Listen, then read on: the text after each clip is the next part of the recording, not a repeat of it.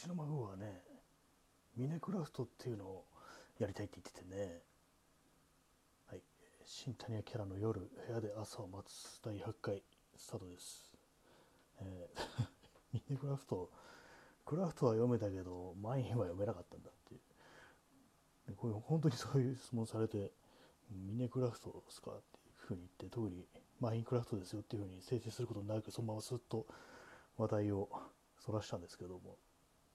まあ大丈夫でしょう。そうですね。お便りが今回何通か来てるんですけれどもえーラジオネーム匿名希望さんより、えー冒頭ネタのメッセージを送ったものです。早速お返事ありがとうございました。今回の引用元はどこだって勝手に探したりするの楽しそうだなって思って聞いてました。あと CQ コールなんかいいですね。CQ、CQ って急に LINE で使ってみようかな、ありがとうございます。冒頭ネタ、あの、あれですね、フォールアウトニューベガスのミスターベガスっていうラジオ DJ のネタだったっていう、昨日のやつですね。CQ、CQ って実際に友達からなんか LINE グループで急に来たことあるんですけど、え、何何って感じで、思わず検索して、それで初めて知りましたね。なんなんかの暗号が突然来たっていう感じでちょっとびっくりしましたね。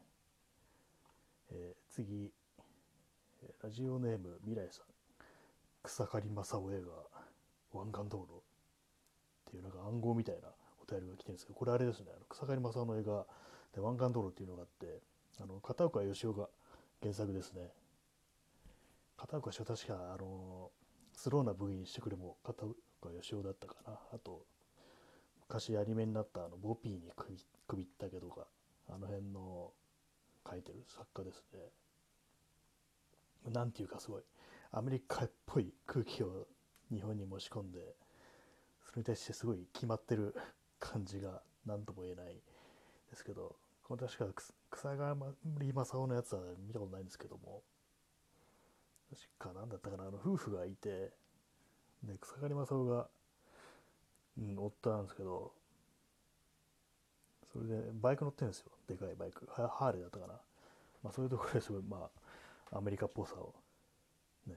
アメリカ的な空気を醸し出してるんですけど、そのなんていうか、その、紹介文とか、そのネットで検索した限りの読んでみると、すごい決まりきった感じが、なんかすごいちょっと気になりますね、この映画。でも多分 DVD とか出てないのかもしれないですね、これ。見てほしかないのかな。一回目これ見てみたいなと思ってるんですけどもね。どっか、さやとか行けばあるのかなって思ってますね。でお便りありがとうございました。なんか、すごい暗号みたいなお便りでしたけど。次、ラジオネームゾロネームさん。うん、これ本本人だったらどうしようってちょっと思いますね。えー新谷さんこんばんは。ラジオ楽しく聞いています。ありがとうございます。ところで最近走ったりカロリー控えめの食事にしたりしてるみたいなんですけど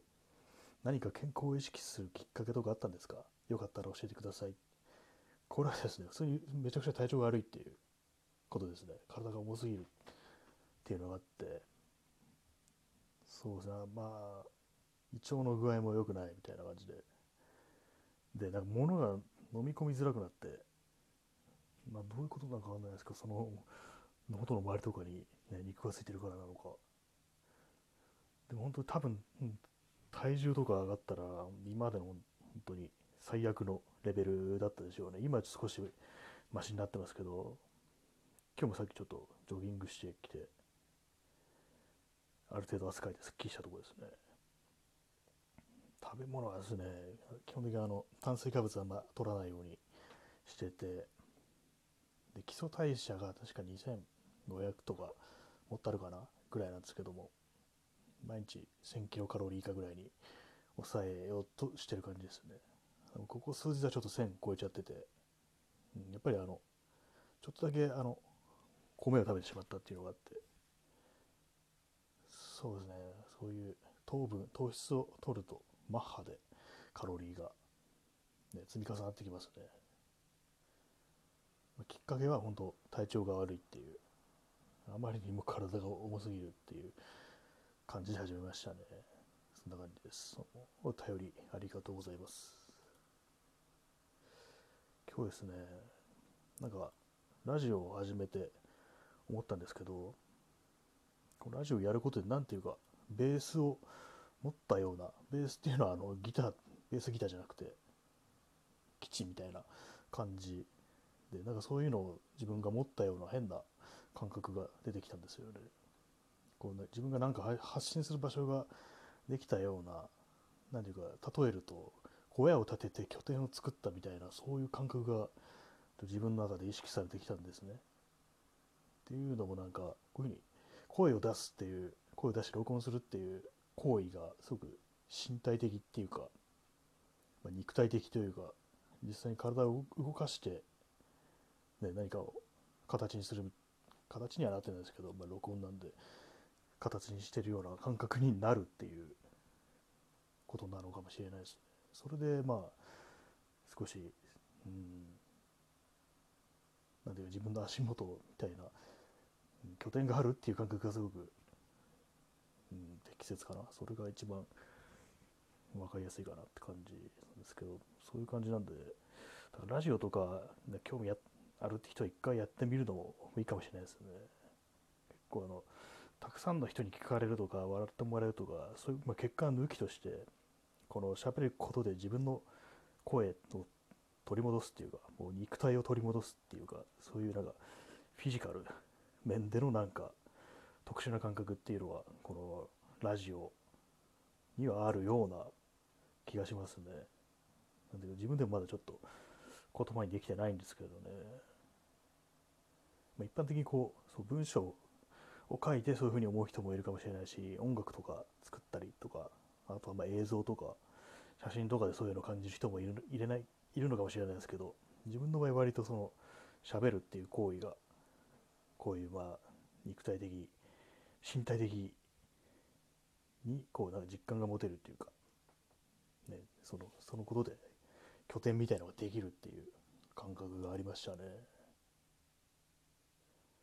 あとですね、あの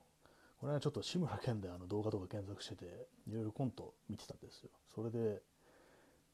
加藤茶が、加藤茶と一緒にやってるコントが結構あって、それ見てて思ったのが、加藤茶より可愛い成人男性っているのかなっていうふうに思ったんですよね。あれは、あれは可愛いですよね。加藤ちゃん、加藤ちゃんは。ね一人称は、あの、加藤ちゃんは、私っていうのは、あれいいんですよね。あの、私っていう一人称に対する憧れみたいのはやっぱありますね。結構年配の人が、自分の人は私っていう感じ、それもなんかあんまり、こう、ねえ、下町っぽいというか、なんていうか、こう、ビシッとスーツ着て決めてるみたいなおじさんじゃなくて、紳士っぽい感じじゃなくって、もっとね、なんか砕けた感じの大人で可愛げがある、ね、年配男性というか、ある意味こう、うん、人に好かれるおじさんという、ね、キャラのロールモデル的なのを考えちゃいますよね。そういえばあの、一人称が私のキャラクターというと、稲川淳二も確かなんか私って言ってたような気がするんですけど、なんでしょうね、私が似合う成人男性っていうのはどういう人なんだろうかってたまに考えるんですよね。まあ、その辺のそう人がなんかみんな私っつっても、まあ、似合わない人に本当に似合わないと思うんですよね、ああいうのは。ちょっとね、皆様の知ってる一人称が私の人、まあ、とりあえず男性ということで知ってたら、お便りください。募集します。今のとこあれですよね、こう稲川淳二と加藤茶っていう。まあ、一般的にその辺のおじさんって結構いそうな気がしますけどね、商店街とか。結構ね、あの、年取った、まあ、中年、中高年男性のね、自意識っていうものと、そのの外からの捉え方とですごい落差があって、悲劇を生んでるんじゃないかなっていうことをたまに考えるんですよ。まあ、例えばあのお店とか行って飲食店とか行ってその本人はすごいざっくばらんで気さくなおじさんを演出しようとしてるのに、まあ、それがあのタメ口っていう形で出てでそれがその別な人から他の人たちから見たらなんかすごい横柄な中高年男性っていう風に見えるっていうのはこういうの結構ありそうな気がするんですよね。私もちょっと今私って言いましたね。私もねちょっと気をつけてるというかまあそもそもそんな人に対して、ね、タメ口とかあんま聞かないんですけど、特にお店とか行った時は絶対にそんなことは言わないんですけど、ね、そういうところでなんか勘違いして、すごい気さくなおじさんを振る舞おうとして、それがめちゃくちゃ横柄な、もう最悪な人間みたいに思われてるっていうことも結構あるんじゃないかなっていう、そういう行き違いみたいな悲劇がもう日本中のね、そこかしこで起きてるんじゃないかってたまに思うことがありますね。ね加藤ちゃん加藤ちゃんとかタメ口なのかな？わかんないですけど。稲賀淳二は敬語っぽい。敬語とそのタメ口をうまく使い分けてそうな気がしますね、まあ、自分の姿が外から見えない見ることないから本当難しいですよね本当。どういうどういうのがそう理想的なこの年の取り方なんだろうっていうのは。たまに考えたりしますね、ま、とりあえずはまあ丁寧にうん、タメ口っていう人間じゃないから、本当その辺は気をつけて、ね、それなりに丁寧に人とは接していこうかなというふうに思ってますけど、皆様いかがでしょうか？今日はそんな感じで、ね、お便りと、そのラジオやるっていうのがなんか、うん、自分の拠点みたいな感じに思えてくるっていう、そういう肉体的なものだっていう声を出すっていう声が、そういう話と、あとは一人称が私の、ね、男性、成人男性情報募集中ですって、そういう回でした。それじゃあもうすぐ12分なんで、